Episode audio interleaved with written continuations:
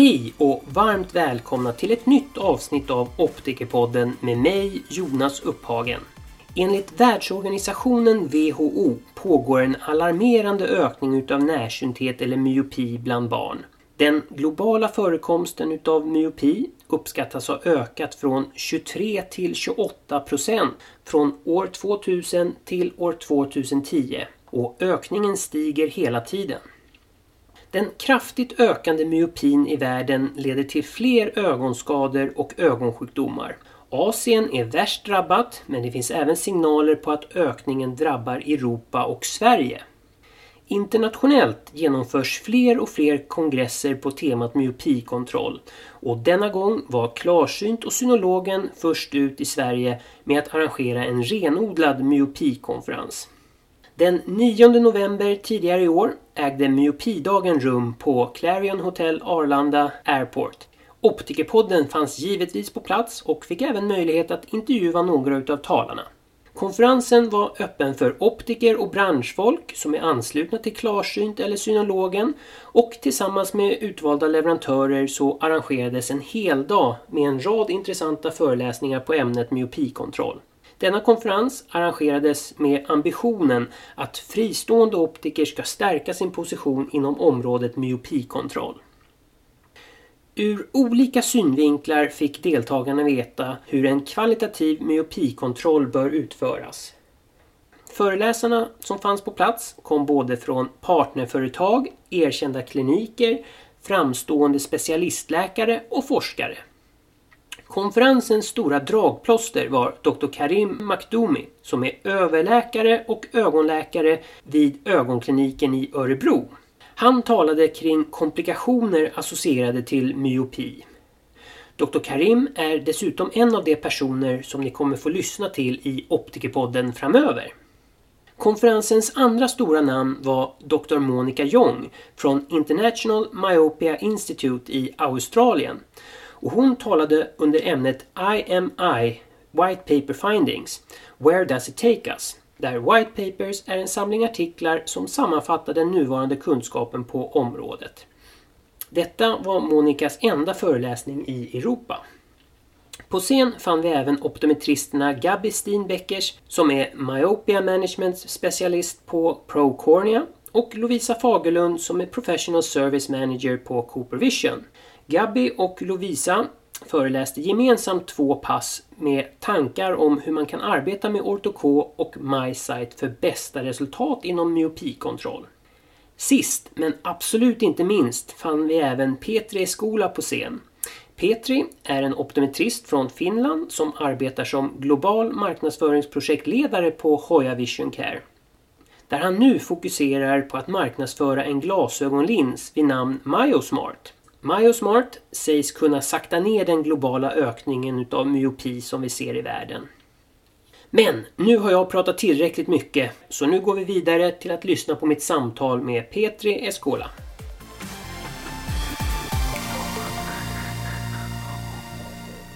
I want to start by thanking you for your interesting presentation earlier today. Thanks. And thank you for taking your time to talk to me here in Optikerpodden. No worries, I mean, uh, my pleasure. All right, thank you. So let's start with a short presentation of you and your background in the field of optometry and myopia management. Well, my background is, is that I have graduated as an optometrist from Helsinki. So I have a background as an optometrist and I have the license of using diagnostic medical drugs and, you know, fit contact lenses and all the regular, regular stuff that uh, optometrist uh, needs to do in their day-to-day life. Regarding the myopia uh, as a topic, um, at the end of uh, last year, around December, I was, uh, you know, joining the the Hoya team uh, of the myopia management, and, and then I got involved with the uh, the MioSmart product. So that's sort of my optical background in in there. Can you just tell me what is MyoSmart? Definitely, uh, MyoSmart is is an is a single vision lens mm, that is designed to you know reduce the progression rate of a myopia. And what what it makes really unique is that first of all, you know, you wear it right like a regular single vision lens. You have a crystal clear vision. Uh, you have no no known side effects. But at the same time you are having a treatment. So, so it's like a perfect combination of having an easy to wear properties and having efficient way of reducing the uh, myopia progression. What are the principle of MyoSmart? How does it work? MyoSmart uh, is based on the uh, myopic defocus theory. So, which is one of the theories that are, let's say, uh, the, the within the top three mainstream ideas how myopia can be, you know, influenced today. Uh, the idea is that we want to induce an, an, myopic defocus in the uh, uh, central and peripheral parts of your retina, and that is the basis of how the scientist thinks today is to way to prevent that the eye doesn't grow in length. So it's really a simplified uh, explanation. How we create the myopic defocus uh, is based on these uh, small uh, uh, plus power islands that are placed over the lens in a way that it provides you effective treatment and then at the same time it doesn't uh, influence your regular vision. Why is this not available in Sweden right now? It's a, it's a long story. Uh, I mean, it's not uh, available currently in Europe and it's not currently available uh, also in the Americas. So at the moment, we are focusing on the, uh, uh, on the Asian market. And as soon as we have everything fully fixed to be able to launch in Europe, uh, then that will happen on time. But yes, unfortunately, at the moment, you cannot have it in Sweden. All right. When should MyoSmart be considered for a patient? In, in case that the optometrist or the ophthalmologist finds out that this person is within the risk group of, let's say, rapid myopia progression, then you should start the intervention as soon as you could. So, uh, theoretically, you do not have any limitation regarding the starting age. That's up to the consideration of the practice, practitioner. So, in theory, you could fit the lens as soon as the, the child is able to wear eyeglasses. In your presentation, you were talking about myopia management and that the patient need to follow a protocol. What is that protocol? Well, it's a good question because, first of all, uh, protocol is important because without protocol, you are not able to follow if your treatment is successful or not. Now, what is inside of the protocol uh, it depends on the product that you use. The, the protocol can be slightly different if you fit a contact lens or if you fit ortho-K or if you fit a spectacle lens. But in essence, what it needs to include is that you have clear checkup points indicated. So the, the way how you shouldn't do it is how you do with the regular spectacle lens. So you know, the regular process is that I'm having eye examination with my patient today. I sell the eyewear, and maybe in three years I see this person again if they are happy. And then I hope I put my fingers crossed that if something goes wrong in the meantime, the patient comes back to tell you that I'm, I'm not happy with my eyeglasses.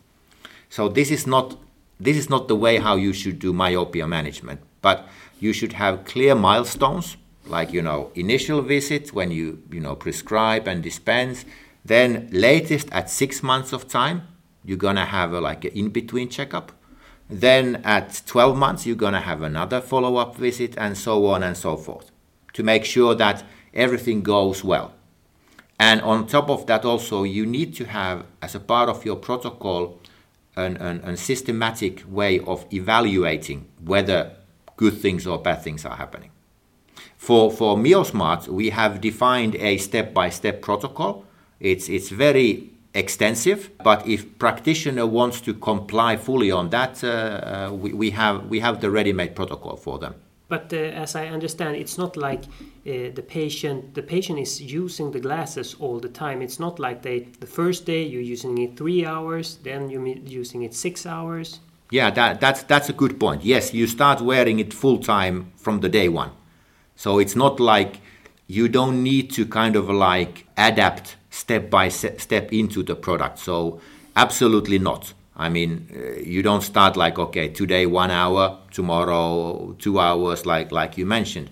I mean, if practitioner wants to do it that way, and and it brings safety, let's say more safety feeling to the to the parents, I mean, they can do it.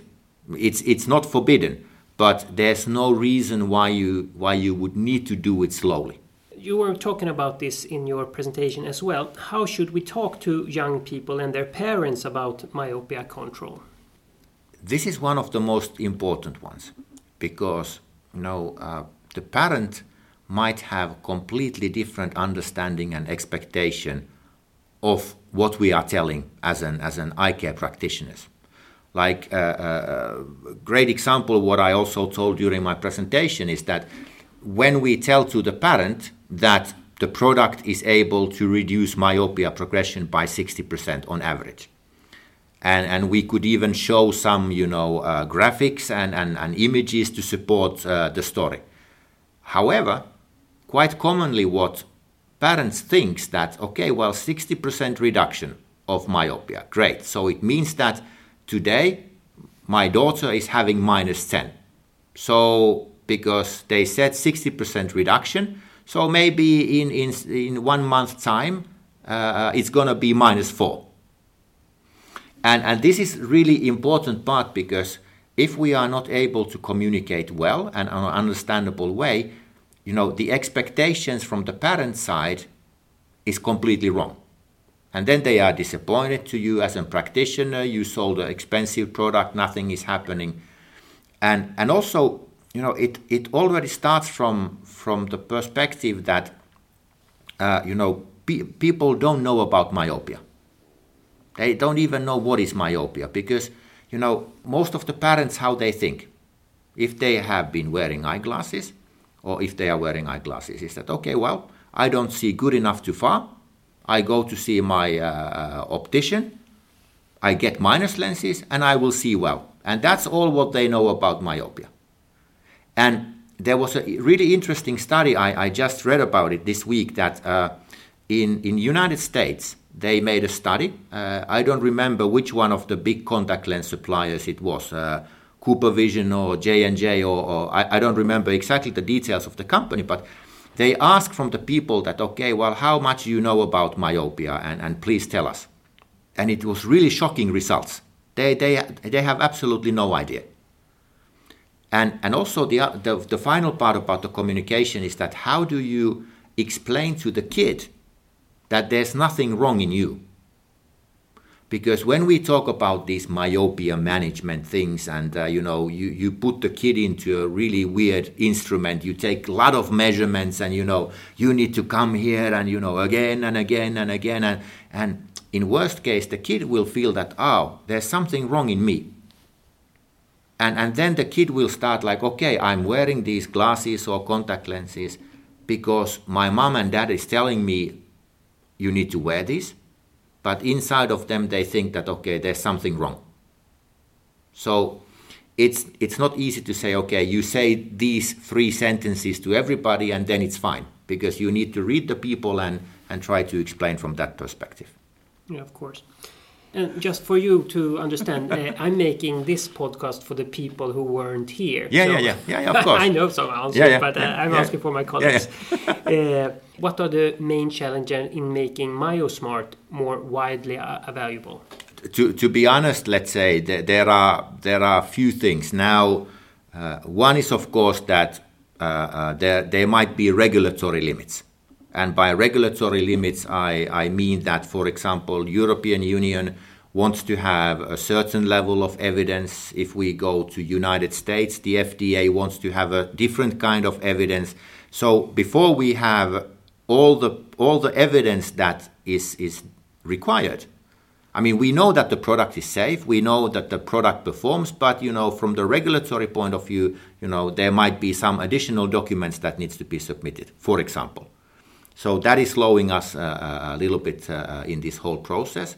And then, of course, we need to prepare ourselves also for a controlled launch. And by controlled launch, I mean that, you know, we need to make sure that the practitioner, who, wherever they are, they really know what to do.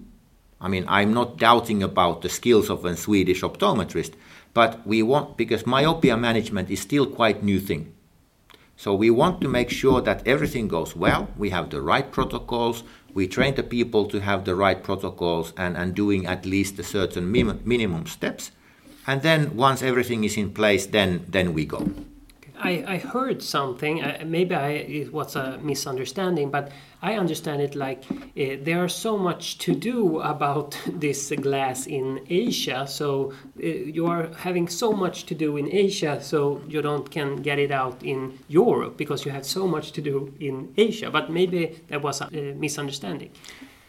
Partly true, uh, because also we need to know that, and, and I mean every every practitioner who is uh, into this myopia management knows that there's a huge demand of, of myopia management in China. There's also a huge amount of people, which means that you know the way how we build uh, a MioSmart lens is is not something how we build a regular spectacle lens meaning that the process is slightly longer. First of all, to produce the lens, so it doesn't happen in a, in a one hour like a regular lens. And then, secondly, the demand is growing more and more and more. So we we are in a in a positive dilemma at the moment. So the, the demand is is high and it's increasing all the time. Uh, the studies on this glass are made on eyes from Asia. Uh, do you think this will work on eyes from the Nordic area as well, or do you think it's a difference? We know that it's gonna work. Yeah, and, and, and as a basis, I can use, for example, the other studies that are done regarding myopia management in general. So uh, there are some implications that certain treatments may not be as effective with the Caucasian eyes compared to an, like an Asian eyes. However, the results are not that much different because it's also related on the fact that there's a different rate of myopia progression between different ethnic background of the people. So not all the people have similar way of myopia progression, which means that also let's say that the the treatment product may not have the same efficacy on, on the people.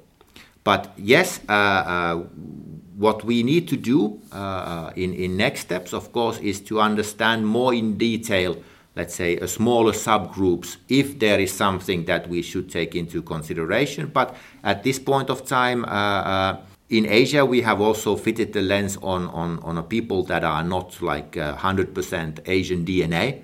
So, so from that that background, we already know that regardless of what is your ethnical background, the product will work anyway.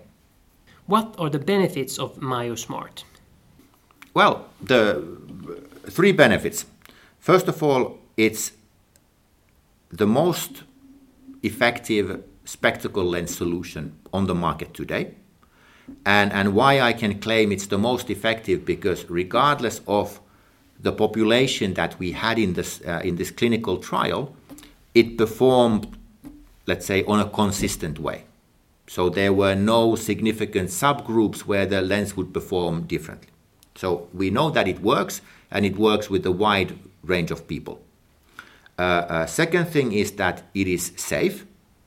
We know that also from the clinical trial and also from the you know experience of selling now this lens uh, over a year in Asia that uh, uh, there is almost zero side effects. If there is some side effects, they are more related on, on let's say, in the beginning of the treatment, like a small blur. But then that fades away like in a one day and, and that's it. Uh, there's no adverse effects that would require stopping the treatment completely, none, none reported. And then third one is that it's as easy to dispense as a regular single vision lens. So that's the three key elements of the product. All right. Uh, this is maybe the same answer, but can you tell us your three main key points from your presentation to the listeners who have not attended at the day of myopia today? Okay. Um, number one is that we need to, let's say, increase the awareness around myopia. But we have to be really careful that this creating awareness doesn't turn into a fear talk. Because there are already some implications here and there that, because we want to really convince the parents, we may sometimes step over the line and start, you know, claiming how bad things will be although it might happen only one in a million. So no fear talk. Be edu- educative, but don't do fear talk. That's number one. Second thing is that in order to make a proper myopia management, you need to have a cooperation with the ophthalmologist. Uh, why you need it? it? It's from the regulatory point of view because in Sweden you cannot examine kids who are under eight years of age. And, and for that you need the doctor and, and you need to have a cooperation partner who will, you know, uh, make the prescription for the kids to whom you then prescribe the treatment. Yeah? And, and then, of course, let's say the third really important step is that you need to find a proper multimodal treatment. And by multimodal treatment, it means that you cannot bet all your money on one, one product, doesn't matter how great that product is. And, and most likely, what we will see in the future is that we're going to have a combination treatments, like combining contact lenses with, with spectacle lens like MioSmart, or, or, or the doctor is prescribing uh, atropine together with, uh, with the contact lens, or, or these kind of things. So, and, and what came also from several presentations today is that, you know, not only one thing works. There's no one magical bullet that fixes all the problems. All right. Do you know if there's been any studies on trying both glasses and contact lenses or eye drops as well? Currently, I'm not aware that any of these studies would have been published. Of course, there might be a publication somewhere that I don't know. I mean, it's, it's possible. Uh, but how, however, in these, I mean, I haven't seen any big study that would combine, combine uh, uh, uh like two different treatments. I know that there's a really big interest in the uh, scientific community to conduct such a such a uh, trials. For example, combining atropine with the uh, with the MyoSmart uh, uh, spectacle lens. But at the moment, we don't have the results. So that was all my question. So thank you very much for taking your time to talk to me here in Optikerpodden.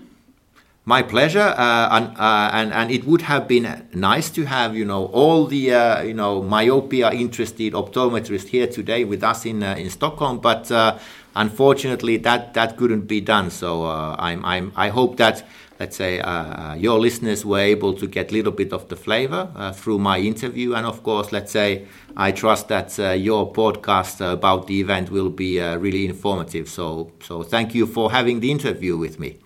Thank you.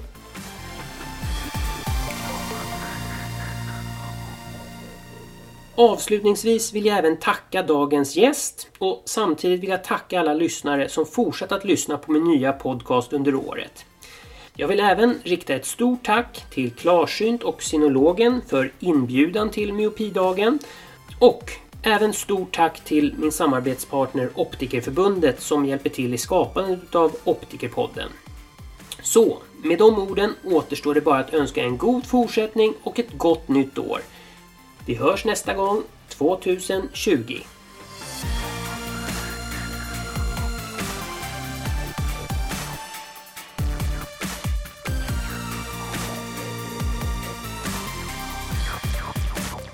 I have started a recording, so now you don't say anything that you yeah, will yeah. regret. uh, but I will just fix something here.